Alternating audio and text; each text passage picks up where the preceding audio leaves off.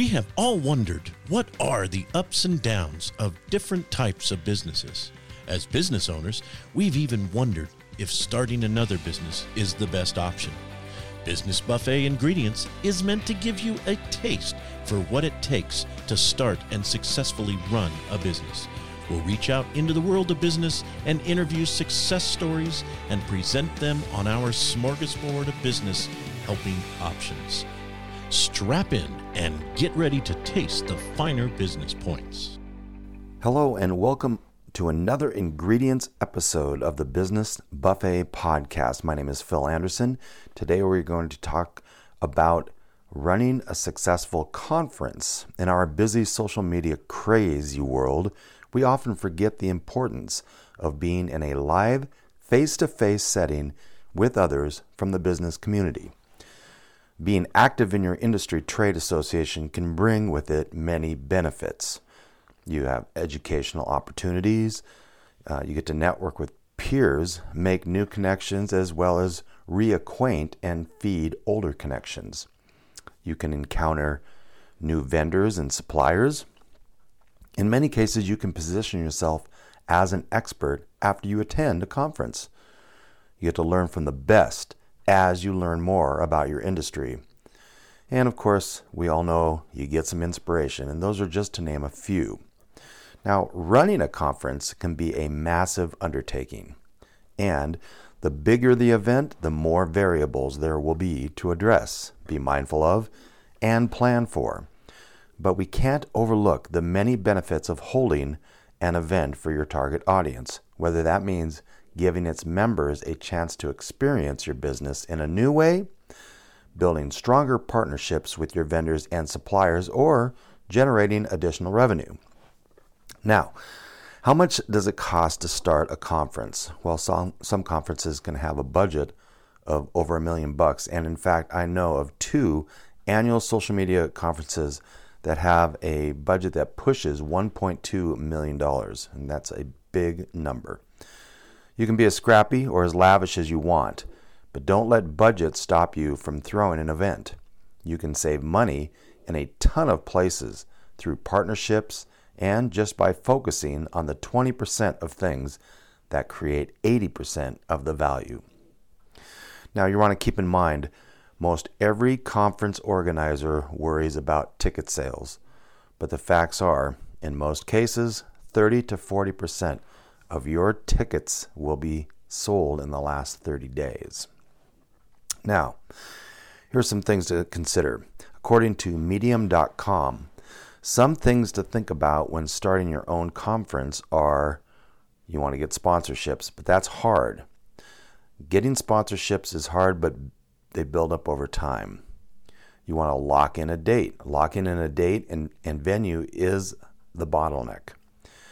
You also want to announce your speaker lineup as early as possible. Cannot stress how important that is. Announcing your speaker lineup early is really important. And a lot of conferences don't even pay for speakers, so that's uh, something to consider as well. So today's Business Buffet ingredient comes by way of Shelly Webb. Shelly is the Executive Director of Social Media Week Coeur d'Alene, owns a social media management agency, The Social Web, and is a brand ambassador for O, the Oprah magazine. Shelly has also won the Soroptimist two thousand thirteen Women of Distinction Award and was a finalist in the two thousand eleven Shorty Awards, honoring the best producers of short, real-time content. When not at her computer, you can usually find her cooking, creating, or dancing with the Blazin' Divas. Hi, Shelly. Thanks so much for joining us today. Hi, Phil. So, running a conference, I mean, that's a huge endeavor. Why did you choose to create and run this conference? It is a big endeavor. Probably one of the hardest things I've done in my business life. But we chose to uh, create a conference and present it here in Coeur d'Alene because we felt that social media knowledge in our community was lacking. And we also felt that because of that, people were being taken advantage of by other people claiming to be experts in social media when they really weren't. Did you do this for any other reason other than to support the the, the void or the lack of social media knowledge here in the area? Yes. Um, it was also a great way for me to get access to great speakers without having to travel to another conference. That's a, that's a great point. So to what do you attribute your success in this conference? I've been involved in the social media marketing world, which is also another conference in San Diego, but um, I've been involved in this area of work since about two thousand eight. I've gotten to know quite a few people in the industry and created some relationships with people who do speaking.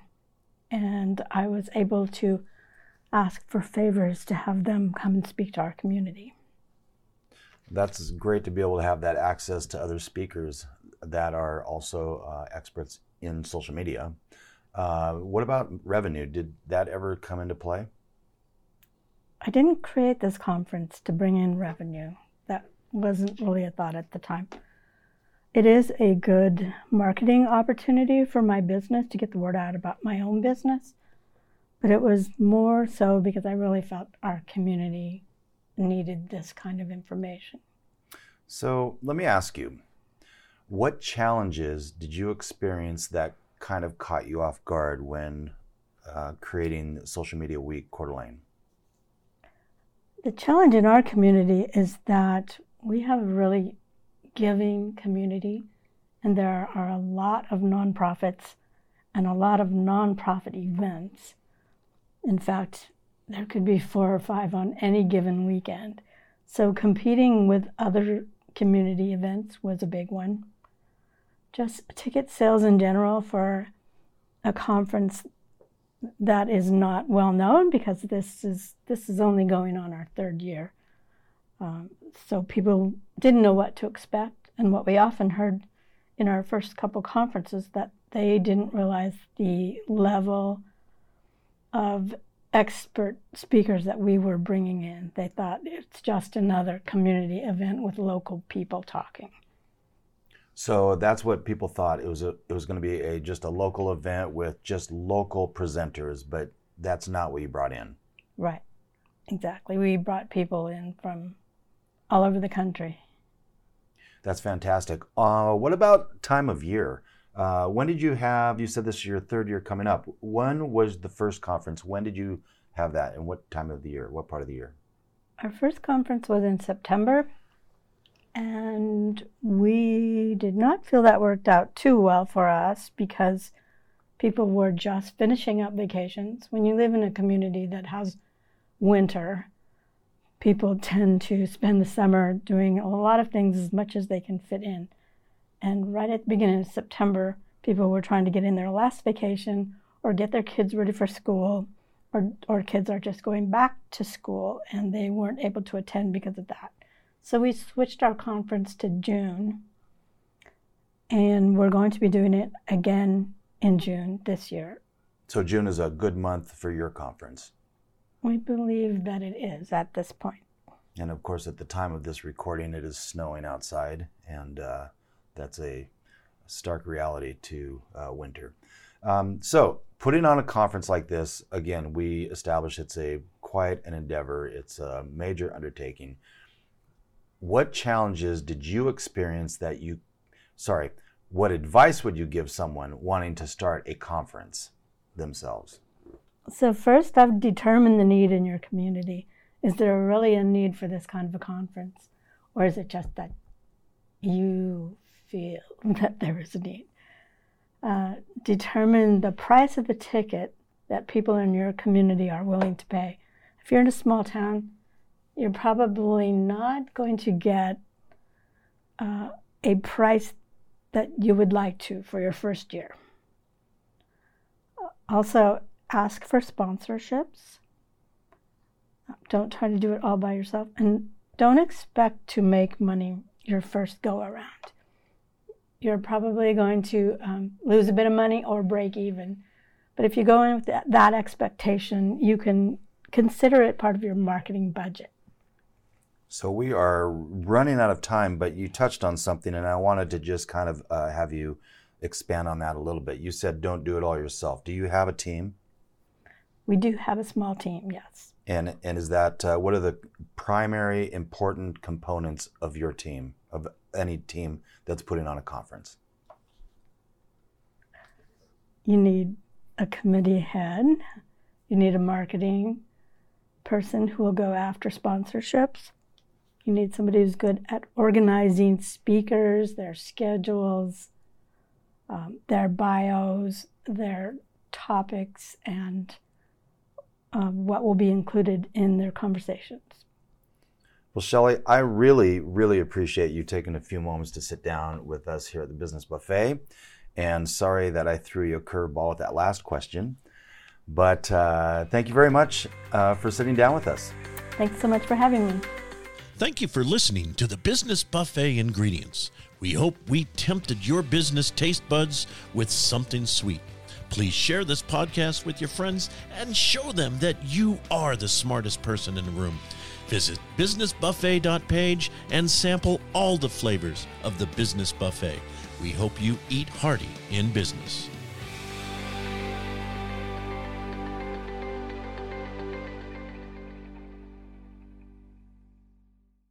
They weren't able to attend because of that. So we switched our conference to June, and we're going to be doing it again in June this year. So June is a good month for your conference? We believe that it is at this point. And of course, at the time of this recording, it is snowing outside, and uh, that's a stark reality to uh, winter. Um, so putting on a conference like this, again, we establish it's a quite an endeavor. It's a major undertaking. What challenges did you experience that you, sorry, what advice would you give someone wanting to start a conference themselves? So first, I've determined the need in your community. Is there really a need for this kind of a conference? Or is it just that you feel that there is a need? Uh, determine the price of the ticket that people in your community are willing to pay. If you're in a small town, you're probably not going to get uh, a price that you would like to for your first year. Also, ask for sponsorships. Don't try to do it all by yourself, and don't expect to make money your first go around. You're probably going to um, lose a bit of money or break even. But if you go in with that, that expectation, you can consider it part of your marketing budget. So we are running out of time, but you touched on something, and I wanted to just kind of uh, have you expand on that a little bit. You said don't do it all yourself. Do you have a team? We do have a small team, yes. And and is that, uh, what are the primary important components of your team, of any team that's putting on a conference? You need a committee head. You need a marketing person who will go after sponsorships. You need somebody who's good at organizing speakers, their schedules, um, their bios, their topics, and Um, what will be included in their conversations. Well, Shelly, I really, really appreciate you taking a few moments to sit down with us here at the Business Buffet. And sorry that I threw you a curveball with that last question. But uh, thank you very much uh, for sitting down with us. Thanks so much for having me. Thank you for listening to the Business Buffet Ingredients. We hope we tempted your business taste buds with something sweet.